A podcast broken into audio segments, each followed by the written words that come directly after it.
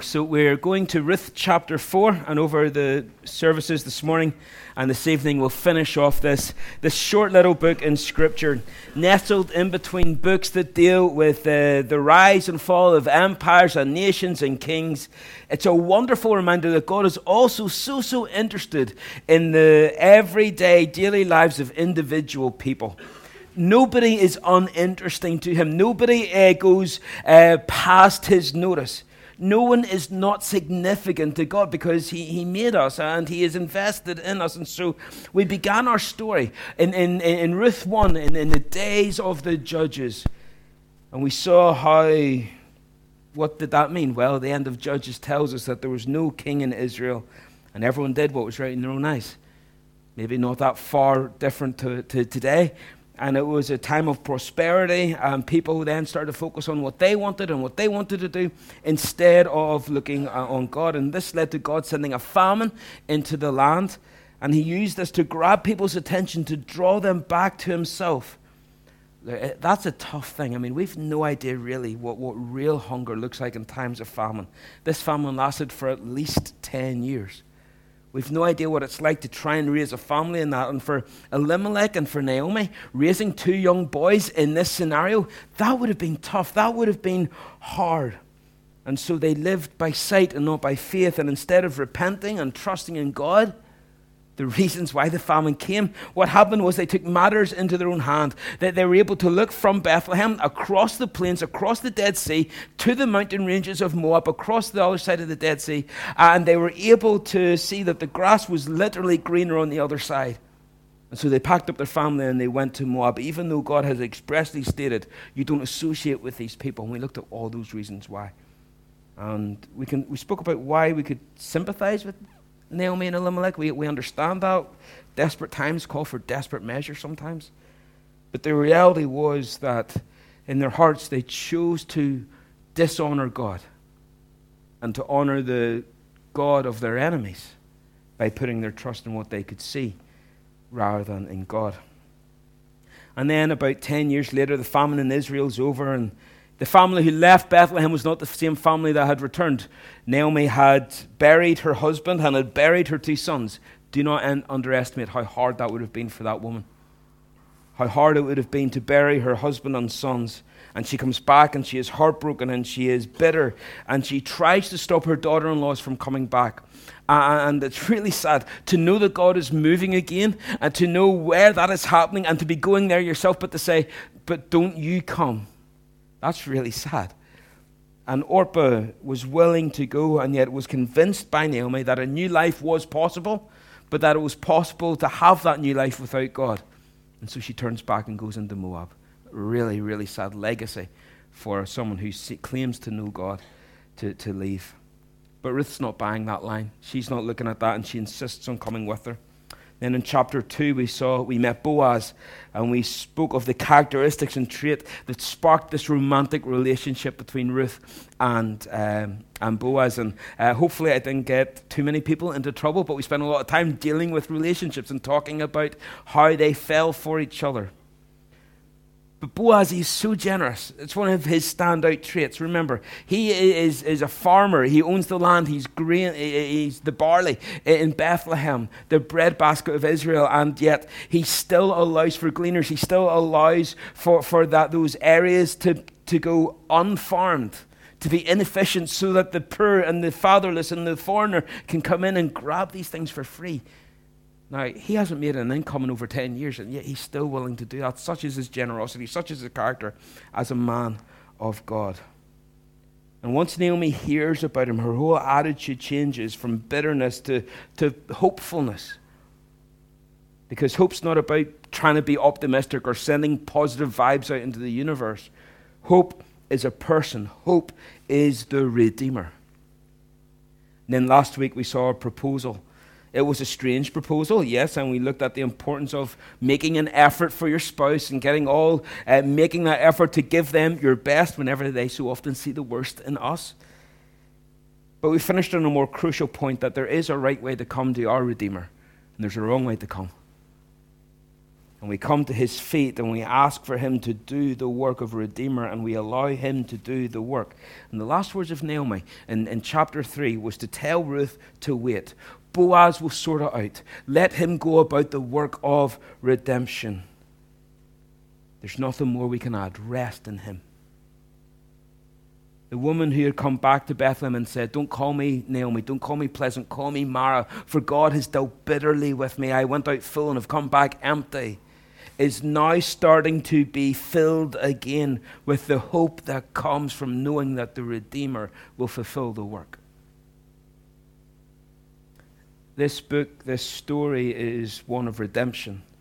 It's about second chances of how God is willing to give each of us, no matter how big our mistakes, how big our mess ups, how long we've been messing up for. God will never put people on the scrap heap. He'll never just abandon people, say, Well, I can't do anything with them anymore. No, that's not how God works. Rather, He transforms the story into one that will reflect His goodness and majesty and power and glory to the world. And that's our job as redeemed people to live in such a way with such joy that other people will join us at the feet of the Savior. That's our job. And Ruth is the story of two mighty men from Bethlehem Boaz, who is the man of the hour and it points us to Jesus, who's the man for eternity. And even though Jesus isn't mentioned in the story, he is hinted at by the work of Boaz because of all the things mentioned in the story the love story, the relationships, dealing with good and bad consequences of choices and decisions. Redemption ultimately is the greatest experience. That's the crescendo. This is the point of the book of Ruth that out of everything that's going on, redemption is the story it's the crescendo. Being saved is the greatest thing. And it's a shame that when you look at so many Christians, it looks like they've been hit with a Lurgan spade and dipped in vinegar, and they just, you glad to be saved? Oh, yes, praise the Lord. It's just so I am. It's good to know the Lord. You think, it's not good. And yet Jesus tells us in Luke 10, verse 20, what the greatest thing about being saved is. Luke 10, verse 20, he says, Don't rejoice in this that the spirits are subject to you, but rejoice that your names are written in heaven.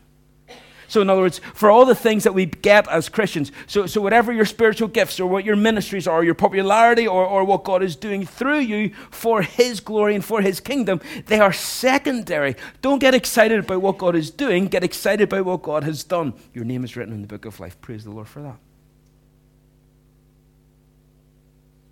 Fanny Crosby, uh, a woman who was born with a healthy eyesight but lost her eyesight after about six weeks uh, after her birth, went on to become a songwriter who wrote over 8,000 hymns.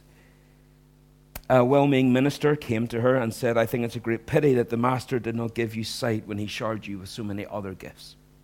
I think Fanny had dealt with these kind of comments many times, and she responded without hesitating and says, Do you know that if at birth I had been able to make one request, it would have been that I was born blind?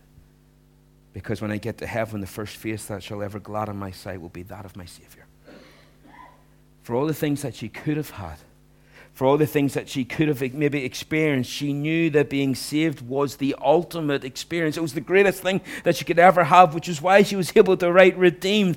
How I love to proclaim redeemed by the blood of the Lamb, redeemed through his infinite mercy, his child, and forever I am redeemed and so happy in Jesus. No language my rapture can tell. I know that in the light of his presence with me doth continually dwell. I think of my blessed Redeemer. I think of him all the day long. I sing, for I cannot be silent.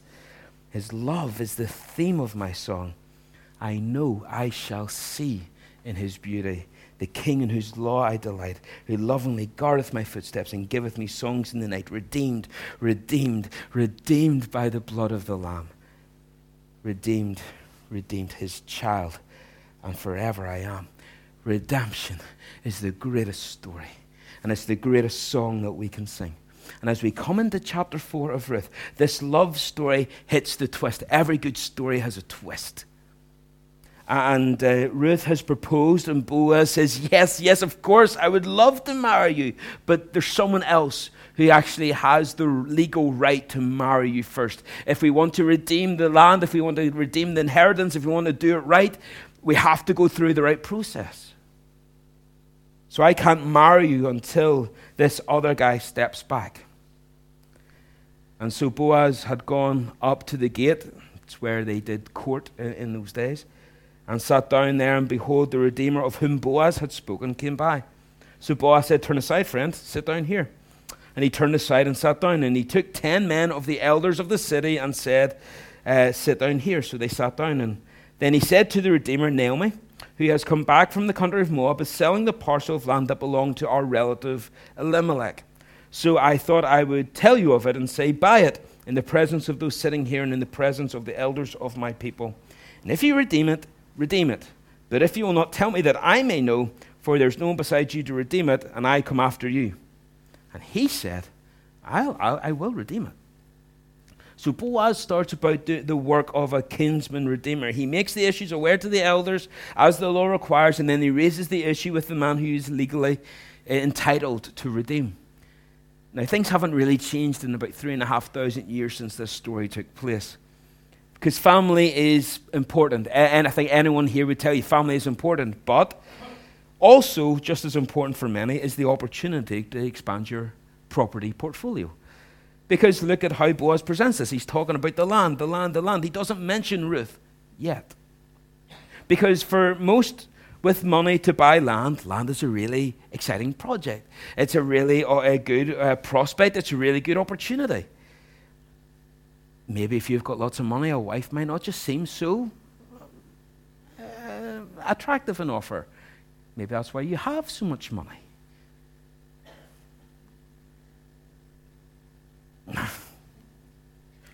I don't know if Ruth and Naomi were watching. I don't know if they were listening in in this conversation. Legally, it should have been them making the case. According to Deuteronomy 23, it should have been them making these calls. But they have someone who's willing to go and make their case for them someone to intercede for them, a picture of Christ that I just don't have time this morning to develop now. But imagine having someone in your corner who's not only willing to redeem you, but who also is willing to intercede for you. What a wonderful picture of our Savior. But I don't know if Boaz was given much away by his facial expressions. I don't know if, if they were um, if he was able to sort of change his demeanor in any way. But I'm sure everyone's heart sank. Naomi, Ruth, and Boaz, their heart sank whenever the man said, Yeah. I'll buy the land, of course. Yeah, of course. Uh, it sounds like a great opportunity.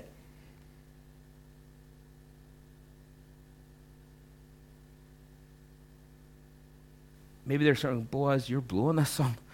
You're, you're supposed to be kind of trying to work it around so, you know, Ruth gets you. Not this other guy. This is kind of going the wrong way here. What, what's happening? But Boaz hasn't given anything away because straight away, as the man says, I will redeem it. Then Boaz says, The day you buy the field from the hand of Naomi, you also acquire Ruth the Moabite, the widow of the dead, in order to perpetuate the name of the dead in his inheritance. And then the Redeemer said, I, I can't redeem it for myself, lest I impair my own inheritance. T- t- Take my right of redemption yourself. I cannot redeem it. So his attitude suddenly changes. As soon as he realizes that there's a girl involved, he goes, oh, No, thank you. And so it would seem that Boaz doesn't really break stride. It's all part of his process. I, I think it's because he doesn't really care about the land. He's got lots of land. He's a wealthy man. He seems to own quite a lot of the fields around the place. He's not worried about the land. It's part of the strategy. So, and then he kind of says, right, okay, listen, you want the land? Fine. It doesn't bother me about the land. But listen, as soon as you get the land, you're getting Ruth. And this is where he starts to get serious. I, I can almost sense that there's a tone change in how he's talking. He says, yeah, you want the land? Okay, but let's talk about the girl. Because you'll be bound by law and bound by honor to father a child to her so that there is an heir for the property that you're buying. See, see the man's face drops. He goes, uh, This isn't for me. I, I, thought about the joke of the farmer. Uh, I'm sure you've heard it about he was looking for a girlfriend, and so he put an ad out and says, Girl must be attractive, must be able to cook and clean, uh, and have her, have her own tractor. Please send me a picture of the tractor. I could almost think this man sort of speaking to Boaz and sort of saying, you know, well, where's where's Ruth? Where's this girl? Or can I see the land? can I see what I'm getting into? But his mind is swayed the other way because Boaz highlights the responsibility and the fact that the woman that he'd have to marry is a Moabite. Now, this isn't racism. This isn't anything like that there. This is a guy who understands what God has spoken. This is a guy who understands the fact that God has said you don't bring a Moabite into your fellowship for 10 generations, Deuteronomy 23.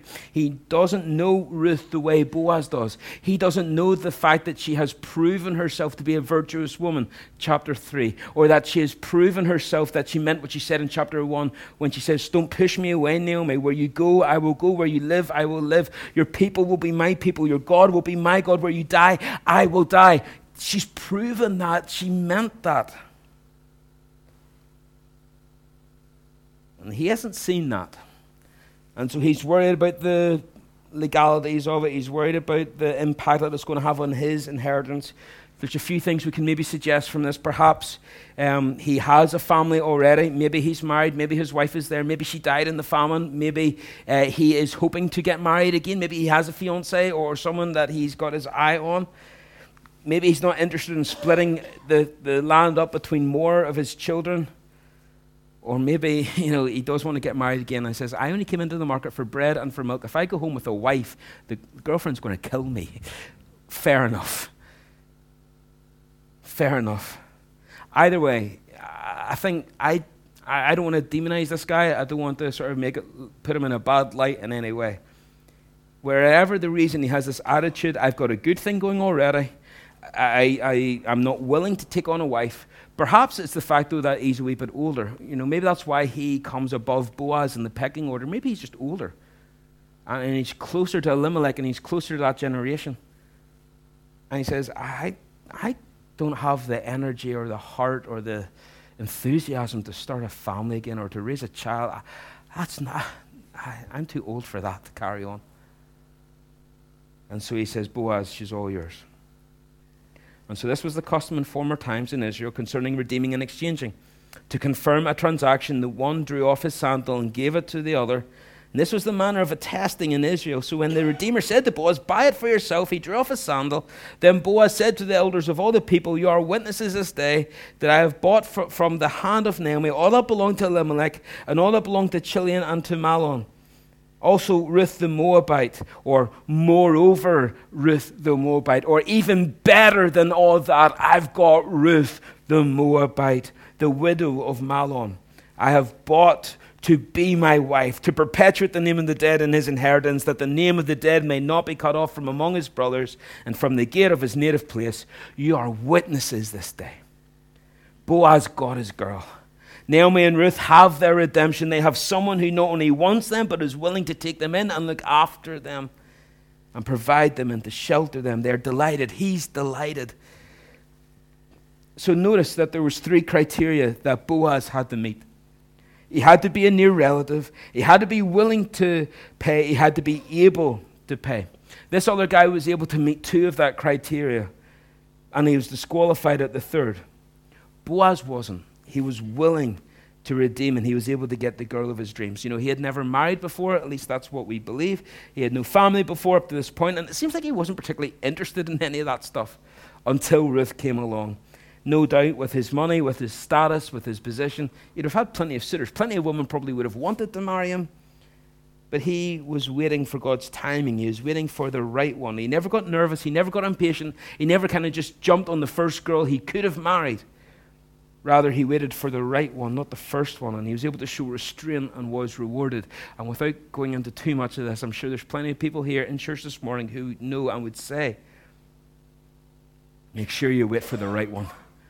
I know it might, be, it might kill you to be waiting, and it might be frustrating waiting, but it is worth the wait getting it right than just the first person who shows interest. But let's, let's leave Boaz. Let's step back from Boaz and talk about the other mighty man from Bethlehem. Jesus, who was, of course, a descendant from uh, Ruth and Boaz. Let's ask a question, really important question. How does Jesus save you? Why would he save you? How does he qualify as a redeemer to save us? Because here's something that is important to know. One of the truths that most Christians proclaim to be absolutely fundamental to our faith, yet we're not very good at explaining it. And that is how is it fair that Jesus is our substitute? How, how does that work? You put it in any other court of law and you say, okay, judge, yes, I am guilty. And the judge says, okay, right, well, we have that confession. There's an innocent guy. Let's punish him. Okay, right, everyone agreed on that? Yes, let's do that. It, it, doesn't make any sense. It doesn't make sense that an innocent person gets the punishment for the guilty, especially when the guilty person admits that they're guilty. And everyone knows that they're guilty, and the judge knows that they're guilty. So, how does that work spiritually? When God knows where we stand, God knows that we're sinners, God knows that we're guilty, we know we're guilty, and says, Okay, I see this, so let's punish Jesus who's innocent. How does that work? Because most Christians aren't very good at answering that question. Because it's crucial that we get this right. One of the best ways to work through the argument of this, uh, and the big word is uh, substitutionary atonement, that God made us right with God through the substitutionary death of Jesus. How does that work? How does that make any legal sense? One of the best ways of describing this to people is working through the picture of the Redeemer of, of Boaz in the book of Ruth. Because Jesus, in order to be our substitute, had to meet the same three criteria that Boaz had to meet. He had to be related, he had to be able, and he had to be willing. Now remember that Boaz was related, chapter 220, transformed Ruth's attitude. She became hopeful because of the connection. He's a close relative. There's, there's hope because we're related. There's a connection. He can be our Redeemer. And, and underlined uh, even in Ruth's proposal in chapter nine, uh, 3, verse 9. I am Ruth, your servant. Spread your wings over your servant, for you are our Goel. You are a kinsman redeemer. You are a close relative. In the same way, Jesus is related to us through blood. John chapter 1 says, In the beginning was the Word, and the Word was with God, and the Word was God. Drop down to verse 14, and it says, The Word became flesh and dwelt among us and we have seen his glory, glory of the only, only Son from the Father, full of grace and truth. The Word became flesh, became human, became one of us through blood. Hebrews 2, verse 11 says, For he who sanctifies and those who are sanctified all have one source. That is why he is not ashamed to call them brothers. Chapter 2, verse 14. Since therefore, that children share in flesh and blood, he likewise he himself likewise partook of the same things that through death he might destroy the one whose power over death that is the devil, and deliver all those through fear of death were subject to lifelong slavery. In other words, he became one of us. Philippians 2 says that he emptied himself by taking the form of a servant, being born in the likeness of man, and being found in human form. He humbled himself by becoming obedient to the point of death, even death on a cross. He emptied himself and became human. God steps out of eternity into our world, into the womb of a peasant woman in Bethlehem, to be born as a person, to relate to us in our humanity. In other words, there's this relationship through blood. He was one of us. That's the first qualification. And it's why the virgin birth is crucial to the Christian faith. If Jesus was not really incarnate, if he wasn't really 100% human, then there, he wouldn't be able to meet this first criteria of being a redeemer because he can't represent us. He, he has no, got no voice in the court of God. And this is why the first attack on Christianity wasn't Jesus' deity, it was his humanity. It was called Gnosticism. Because Satan knew if I can get this first argument out of the way, they don't have a hope to stand on.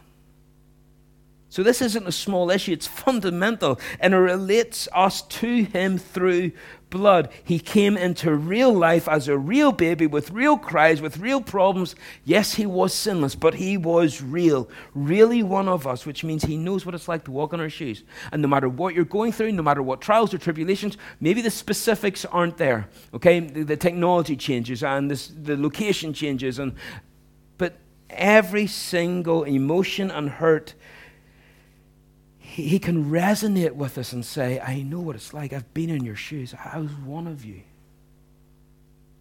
The second qualification was he able to pay? Well, we go back to Ruth chapter 2, verse 1. One of the first things that we read about Boaz is that not only was he relative of, the fa- of Elimelech, but that he was a, of great wealth. Why is that important? Because the Bible wants us to know that he's got the bank account to help out Ruth and Naomi. He's got the bucks to back up his, his status. You see, I'm sure there was other kinsmen who could have said, look, I, am related. Okay, great. Here's the bill for the land. Uh, we don't have any money. Well, that's no use. You need to have the wherewithal to redeem. I'm sure Naomi and Elimelech, they had people in Bethlehem. We're told it in verse in chapter 1 that the family was well connected, was a noble family. But after 10 years minimum of famine, I'm sure money was stretched and few would have had the means to pay the price of the land, to pay for a wedding, to raise another child. And maybe Naomi returned in chapter 1, and, and the people that gathered round were her family members, extended family members. And they said, Look, Naomi, we'd love to help you, but we can't. This famine's impacted us as we've stayed here, but and it's hit everyone's pockets. But Ruth and Naomi, they're in deep poverty. They don't need empty promises. They don't need just well wishing uh, and kind of just, well, hang in there. They needed someone who could actually help them. That man was Boaz. He was related, but he was also able to help. And in the same way, Jesus is not only fully human and related to us through blood, but he is fully God, so he can pay the price. Just listen to some of these verses. Ephesians 1, verse 7. In him we have redemption through his blood, the forgiveness of our trespasses, according to the riches of his grace. Romans 2, verse 4, speaks of the riches of his kindness and forbearance and patience. Romans 9, 23 talks, tells us of the riches of his glory. Ephesians 3, it uh, talks about preaching the unsearchable riches of Christ. Remember when Christ is on the cross? We, we did a whole series on the words on the cross coming up to Easter. And he said, It is finished. The Greek word is one word, tetelestai, which means finished or paid in full. It's an economic term. Uh, uh, whenever you're paying off your loan, tetelestai, the final payment's been made. Your debt is cleared. It's been paid in full. And Jesus on the cross says, I've paid the transaction in full. It is done. Tetelestai. It is finished. There's nothing more to pay. There's nothing more to add. I have done it. I have completed the task. So it's needful that we see that Jesus is completely human. But it is necessary for us to see that God, Jesus is also fully God. Jesus is not simply a good man who teaches nice things. He is the God man, fully God, fully man. And just very quickly as we close, the third criteria, he had to be willing.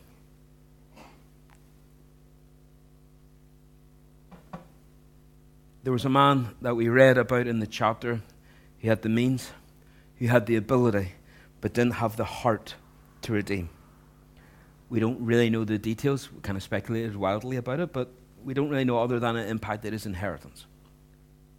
Boaz, though, was willing, not because of the legal requirement, but for the love of Ruth so too Jesus is willing to buy us back, to buy us out of our sin, to pay that debt. It was voluntary, it was willing. Yes, he did pray in the garden, Father, let this cup pass from me, but not my will be done, thy will be done. Saying, I'm scared, but I will do it. Hebrews 12 gives us the reason for the joy that is set before him, he endured the cross. John 10, he says, I am the good shepherd. I lay down my life for the sheep. Verse 17 says, For this reason the Father loves me, because I lay down my life that I may take it up again. No one takes it from me, but I lay it down on my own accord. I am willing to pay the price. You can see it wasn't nails that held him there. It wasn't our sin that put him there against his will. It was his love for us that made him willingly go to the cross, who willingly to stay on the cross. And it was love that motivated him to pay the price. Yes, our sin and God's holiness made the cross necessary, but it was his love and his grace and his favor that made it possible. Now, why did Boaz do it? Well, he loved her. It's an easy one. We're told it time and time again. But why did he love her? Why did Boaz love her? Well, we, have talked a wee bit about it. We highlighted some of it, but to be honest, are we to say that she was the only nice girl in the entire town? Is she the only nice girl who was kind and, and hardworking? I find that hard to believe. Ruth even asked the question in chapter 2 Why are you showing me so much favor? What, what, what's going on, Boaz? Although I doubt she pushed it too much. Be slow to ask for reasons as to why people love you. Because once you start listing items that you love, it makes the love conditional. I love you because you've got beautiful eyes. Well, if they lose their eyes, are you going to stop loving them? Are you going to love them less? It's dangerous. It's dangerous to start putting requirements and start putting uh, lists on it. I love your kindness. Oh, so in those moments when you're cruel or selfish, do I cease to love you then? No, no, that's not how it should be. We're called to love one another as Christ loves us, which is unconditionally. Even whenever we feel, even whenever we do unlovely things, we're called to love. And that's the commitment married people make to each other better or for worse, sickness and health. I'm going to love you till death us depart. I'm committed. Regardless of what's going on, I'm committed. I am making this vow. But why did God die on the cross for us? Well, because He loved us. That's easy. So, why did He love us? Maybe we shouldn't push that one. We shouldn't pull on that thread. What I do know is that even though I'm convinced that there's very little lovable, lovable about me to God, I know that He is glorified in loving me. That He is glorified in redeeming me. That while I may never figure out why He would do such a thing in and of myself, I know that it is for His glory that He does. I can say, This God loves me me. Yeah. To God be the glory. Great things he has done. So loved he the world that he gave us his son. Romans 3 tells us that we are justified freely by his grace. The moment you start saying, Well, he loved me because starts saying, well, it wasn't free. I earned it because I was good enough, or because I was nice enough, or because I was at church enough, or because I was spiritual enough. The only condition that is on our salvation is that we come to Him as we are, as sinners, as guilty, and say, Put your cover your wings over me, for you are a Redeemer. What a Redeemer we have. One who is qualified to be our Redeemer. Next time you're talking to someone, and they say, I don't get this whole Christianity thing. How can an innocent man take all the punishment for guilty? That's not fair. That's not justice. Take them to the story of Ruth and take them through the story of the kinsman redeemer. One uh, story of a man who was related by blood, who was able to pay, and motivated by love and how he was able to redeem by law. What a picture we have of the wonderful, wonderful work of Christ for us. And tonight we'll be finishing off. We'll look at the rest of the chapter. We'll look at the wedding and what's coming and what it means for the blessings and what the takeaway is for us as, as people who come to the Redeemer and love him and bow at his feet. Do we expect all those blessings that Ruth enjoyed? Do we expect them on this side of heaven?